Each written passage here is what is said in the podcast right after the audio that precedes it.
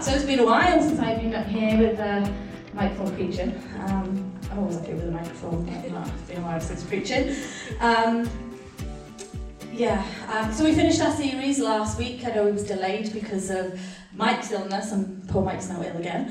Um, but Mike finished our series off. So I'm going to just really share something that God um, kind of showed me and spoke to me about um, King's Church Wythenshawe in particular um, while um, I was on sabbatical. Um, so I'm hoping to kind of help us unpack that word a little bit and, and really start thinking about what God is saying to us um, as um, community.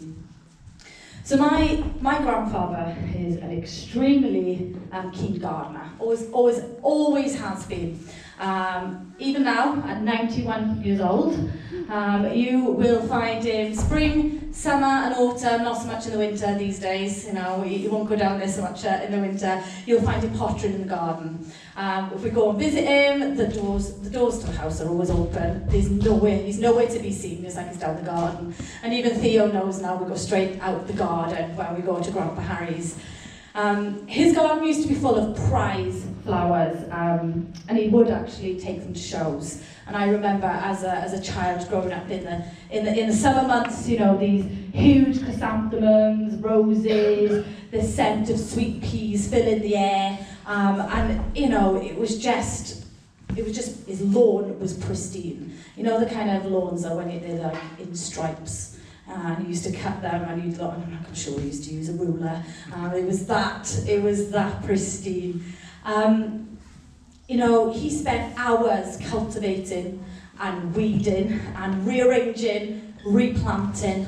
And every season, he was always thinking about the next. So he wasn't sat there enjoying the fruits of his labour. He was constantly thinking about, right, what do I want me to do next for uh, the next season? But sometimes, sometimes you catch him sat down with his cup of tea and just enjoy, enjoying the work, enjoying the splendour of his garden. And we used to go over every Thursday for tea. That used to be our little routine. After school Thursday at my nan and grandpa's. And in the summer months after we'd eaten, my nan and I would go down into the garden, taking her extremely sharp, extremely sharp sewing scissors, which I was never allowed to touch. It's very much my nan. Um, and we would cut the fresh flowers for my mum, um, my mum. Um, and the months of work, the months of growing, of coaxing and tending from my grandpa was now in a vase for my mother to enjoy, and he loved that. You know, that, that kind of sense of, of he created something from seed, it's grown, it's flourished, and somebody else is enjoying that. So during sabbatical, I was out cutting the grass, so something of my grandfather obviously rubbed off on me um, a little bit. and God started to speak to me about King's Church within And he showed me a picture of a wildflower meadow. I absolutely love wildflowers. I really wanted a, a bouquet of wildflowers for my wedding. Okay, I really wanted something just kind of fresh, kind of wild. And I can remember sitting there with the florist and said, I don't want any roses. Alas, my flowers rocked up. Um, you know, it was a perfect, beautiful arrangement of roses. And I was like, great, you know, and it grated on me for so many reasons. One, I hadn't been listened to, and I was paying this woman to do a job, obviously. Um, but also, it was, it was the perfectionism of it. You know, they were all in this lovely little kind of I don't know, bouquet and, and, and every flower looked exactly the same, all right? There was different, kind of, there was pinks and there was whites in there, but it felt like it'd been manipulated to form a certain shape. It wasn't natural. It wasn't wild. It wasn't me. And, and uh, that's one of the things, you know, people always say, if you could change something or do something different about your wedding day, I was like, I'd do my own flowers um, because I get what I want then. So the picture of a wildflower meadow. God said that we're not meant to be a garden where the pots are perfect, with an array of perfectly curated flowers. The grass isn't meant to be perfectly cut, edges clean and sharp, but we're a wildflower meadow. We are meant to be a community that is like a wildflower meadow. And I'm going to unpack that this morning for us. So, you know, out of season, wildflower meadows just look like long grass. I don't know if you've walked um, kind of in a, a wildflower meadow when it's not in bloom, but it's just long grass. But in that long grass is a place of safety for many insects and small animals. It's a place of refuge for them. It's a place where they can rest and recuperate, where they can grow and they can mature. You know, in other seasons, the flowers start to bloom. The tops of the meadows are then full of butterflies dancing across the flowers. Obviously, bees everywhere, um, jumping from one bloom to another, pollinating and being fruitful. Wildflower meadows display life, where the natural being of plants, insects, birds, animals coexist. They're not artificially displayed or grown, they're left to grow. And as long as they're getting the, the necessities of sun and water, they will thrive. And they are a perfect example of our Creator's garden. And I'm going to read the whole of Genesis 1 to us this morning. So that's whole 31 verses. Wow, I'm sure you'll be able to cope. So here we go. If you want to follow with me, then it's the easiest one to look for. Genesis 1, verse 1. In the beginning, God created the heavens and the earth. Now the earth was formless and empty. Darkness was over the surface of the deep, and the Spirit of God was hovering over the waters. And God said, Let there be light, and there was light. God saw that the light was good, and he separated the light from the darkness. God called the light day, and the darkness he called night. And there was evening, and there was morning, the first day. And God said, Let there be a vault between the waters to separate water from water. So God made the vault and separated the water from the vault from the water above it. And it was so. God called the vault sky, and there was evening, and there was morning, the second day. And God said, Let the water under the sky be gathered to one place, and let dry ground appear. And it was so. God called the dry ground land, and the gathered waters he called seas. And God saw that it was good. Then God said, Let the land produce vegetation, seed bearing plants and trees on the land that bear fruit with seed in it, according to their various kinds. And it was so. The land produced vegetation, vegetation, oh, sorry, vegetation, plants bearing seed according to their kinds, and trees bearing fruit with seed, seed in it according to their kind. And God saw that it was good. And there was evening, and there was morning, the third day. And God said, Let there be light in the vault of the sky to separate the day from the night, and let them serve as signs to mark sacred times, and days, and years. And let there be lights in the vault of the sky to give light on the earth. And it was so. God made two great lights, the greater light to govern the day, and the lesser light to govern the night. He also made the stars.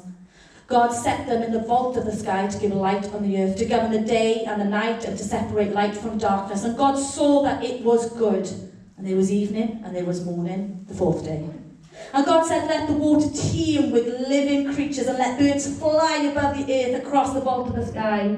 So God created the creature, the great creatures of the sea, and every living thing with which the water teems, and that moves about in it, according to their kinds, and every winged bird according to its kind. And God saw that it was good. God blessed them and said, Be fruitful and increase in number, and fill the water in the seas, and let the birds increase on the earth.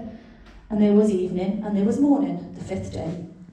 And God said, Let the land produce living creatures according to their kinds the livestock, the creatures that move along the ground, and the wild animals, each according to its kind. And it was so. God made the wild animals according to their kinds, the livestock according to their kind, and all the creatures that move along the ground according to their kinds. And God saw that it was good. Then God said, Let us make mankind in our image, in our likeness, so that they may rule over the fish in the sea and the birds in the sky, over the livestock and all the wild animals, and over all the creatures that move along the ground. So God created mankind in his own image. In the image of God, he created them, male and female. He created them. God blessed them and said to them, Be fruitful and increase in number. Fill the earth and subdue it. Rule over the fish in the sea and the birds in the sky and over every living creature that moves on the ground. Then God said, I give you every seed bearing plant on the face of the whole earth, and every tree that has fruit with seed in it. They will be yours for food. And to all the beasts of the earth, and all the birds in the sky, and all the creatures that move along the ground, everything that has the breath of life in it, I give every green plant for food. And it was so. God saw all that he had made, and it was very good. And there was evening, and there was morning, the sixth day. It all began in a garden. A luxurious domain with magnificent plants and trees and flowers. Eden. You know, imagine being there. You know, the intoxicating fragrances of orchids, roses, brilliantly coloured leaves and blossoms surround you. Exotic fruits and vegetables are your nourishment, always ripe and ready to eat washed by the mist of a tumbling waterfall. Sweet bird song mingles with the golden warmth of a father's love. It's absent of disease, destruction, or disappointment. This was the place of perfection. It was paradise. Know, there's so much that we can learn from the Garden of Eden about the vegetation, the plants, the life that God breathed, the representation of those things. And something that really struck me as I was rereading this piece of scripture is, is really how the Garden of Eden was God's garden, planted by God. And you're all probably now thinking, really, Ria, that's really obvious, you know, that, never thought that before. But you know, let's really consider that statement. The Garden of Eden was God's garden, planted by God. Throughout Genesis 1 and 2, there are similarities in the types of verbs that are used, and I've never used, I've never noticed this before, and you know what I'm like with words, okay, those of you that know me, I've not noticed uh, this before. So, Genesis 1 1 says God created. Genesis 1 6 says God made. Genesis 1 16 says God made. Genesis 1 20 says God created. Genesis 1.25, God made. Genesis 1.27, God created. And we go to Genesis 2.8, God had planted. When it comes to the garden, he plants. He not only planted this garden, but he refers to it throughout Scripture in a really personal way. In multiple places in the Bible, it refers to the, it refers to the Garden of Eden as the Garden of God or the Garden of the Lord. Isaiah 51 verse 3 says, The Lord will surely comfort Zion and will look with compassion on all her ruins. He will make her deserts like Eden, her wastelands like the garden of the Lord. Joy and gladness will be found in her, thanksgiving and the sound of singing. Ezekiel 28, verse 13. You were in Eden, the garden of God. Now, this brings an entirely different imagery to mind, doesn't it? You know, I'm not saying that, you know, God wore a big floppy straw hat and, you know, had a, a dirt under his nails, but I'm not saying that he didn't either, because we don't know, do we? Um, but I'm just saying that the picture of the Bible paints is, is, is God's very own hands. It's his involvement in planting a garden, and he calls it his very own. And this garden was indeed a very special place. But it doesn't end in that garden. Okay? Yes, the perfection, the paradise that God had intended for Adam and Eve to enjoy, that ended because sin came into the picture.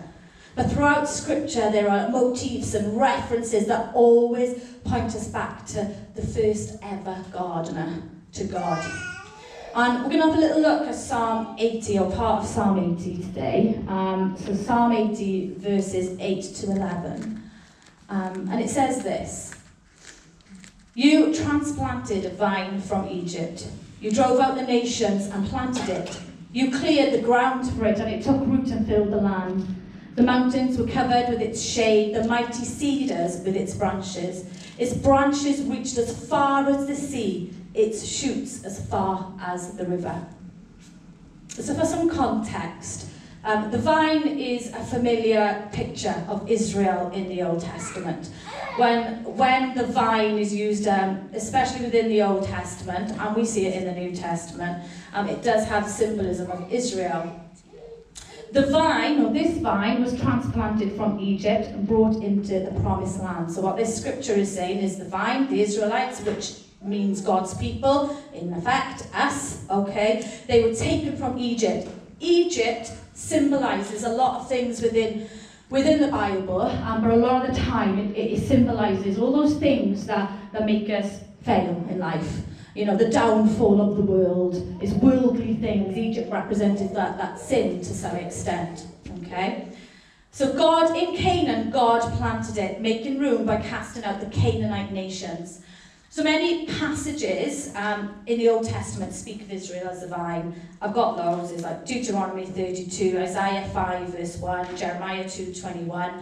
And the, the New Testament also applies the figure to Israel. And then more broadly to the people of God in general. We, we know that we are referred to, you know, the vine. Okay, we see that in the book of John. We are the vine. Really interestingly, the vine is actually seen as a plant that is weak and lowly, and it needs quite a lot of support. When it's supported, it is wild and luxuriant.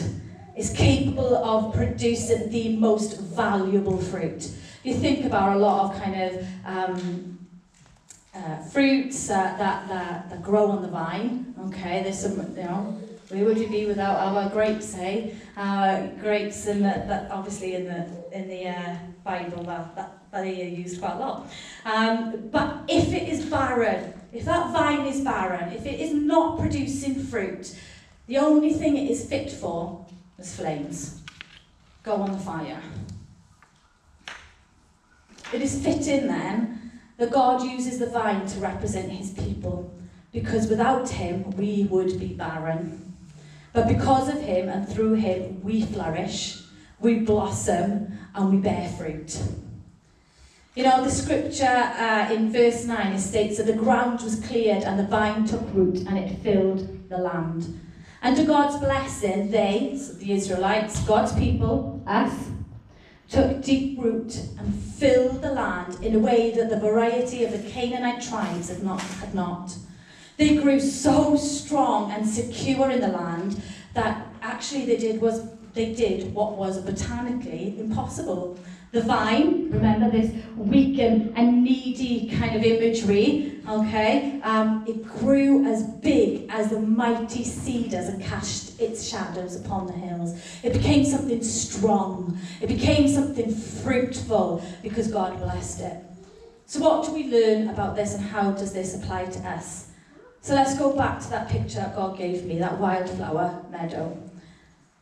A wildflower meadow gives a more kind of natural, relaxed feel and attracts pollinated insects and other wildlife. They grow best in, I found this really interesting, low quality soil.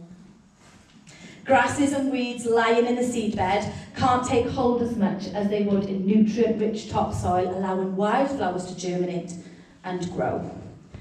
And one of the first pieces of advice given to us to plant in a wildflower meadow is to kill any grasses, weeds or plants in the area. Exactly as it says in Psalm 18 verse 9. You cleared the ground for it and it took root and filled the land. So the first thing that we need to do is make sure that our ground is clear. No matter how good your garden looks, you're a gardener, Steffi. You know what it's like. You spend hours, don't you? And it looks amazing for one week, and then those weeds start popping up again. Um, you have to, you have to keep tending it. You have to keep, um, you know, working away at it. It's hard work keeping those weeds away, pulling them out. When was the last time you cleared the ground in your heart? When was the last time you went to God and said, God, how am I doing? What, what, what needs to be sorted out in me right now? In the natural, we see how quickly weeds spring up. How much so in the supernatural, in our lives. It may be that your heart feels disappointed. You've worked so hard, been loyal and served God for so many years, but right now you feel disappointed. You feel frustrated as though God owes you something. Maybe there are weeds and there's debris suffocating you, and you just feel overwhelmed, not knowing where to start. And if we want to grow, if we want to produce good fruit, you know, we need to ensure that the ground is cleared. What kind of things clog up the ground? Just some examples, you know, Holy Spirit might be stirring things in, in your heart right now. Bad attitude towards others and God. Habits that prevent, our, uh, prevent God from having full access to us um, and to our lives. Stuff It's a bit generic, doesn't it? Stuff, things that we fill our lives with. We all know this, you know, James was talking about this a few weeks ago, I mean, the nature of the world we live in, everything is now, now, now, busy, busy, busy, busy. If I've got to wait a minute, it's not fast enough, it's not good enough. But you know, more often than not, that means that we are constantly feeling um, drained, we're constantly feeling tired, which inevitably means we miss those moments, those nudges that God give us, God's, God gives us when He's trying to get our attention. Maybe you're someone who checks the state of your heart regularly. Maybe you feel excited about where you're at with God right now. Maybe you're full of faith for God, for what God is doing in your life. Um, um, you know, we want to be like the parable of the sower, don't we, in Matthew 13, where the seeds that God sows in our lives, they multiply and become fruitful. They're long lasting. But for this to happen, we need to be constantly checking our hearts, constantly reading, getting rid of the rubbish that can so easily entangle and so easily ensnare us, stopping us from being the best version of us that God has called us to be. One of the other things that it says about the wildflower meadows is that they are natural and relaxed.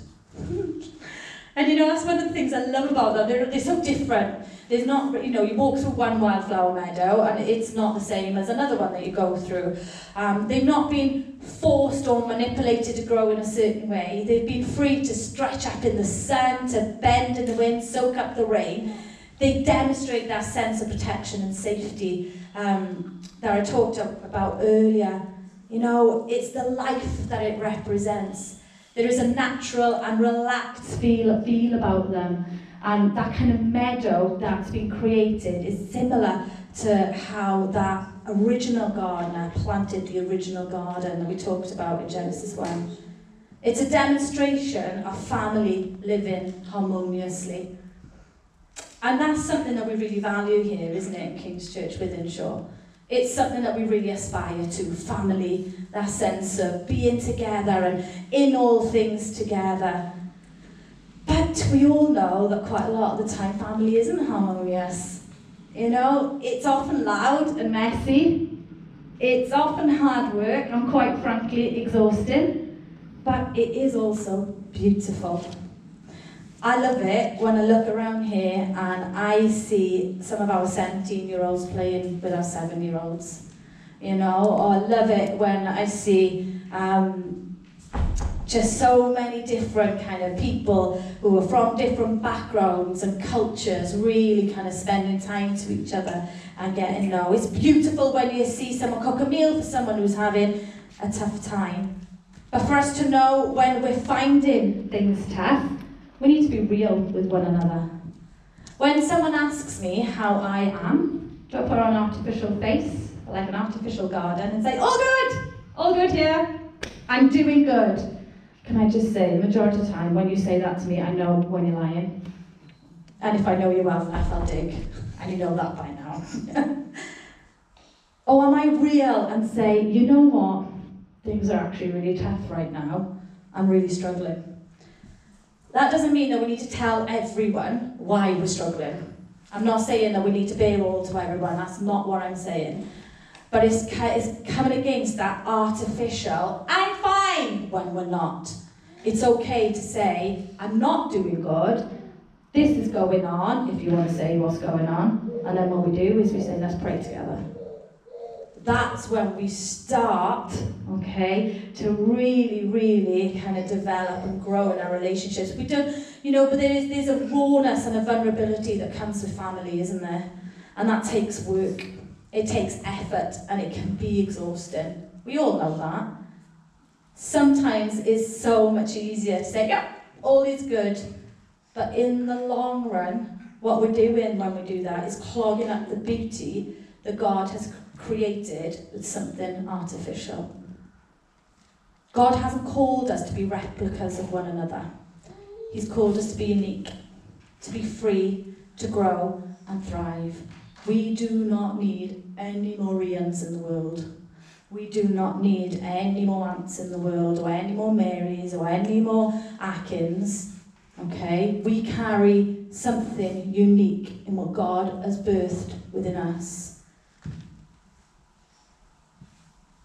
He doesn't want a bouquet of exactly the same roses. He doesn't want that.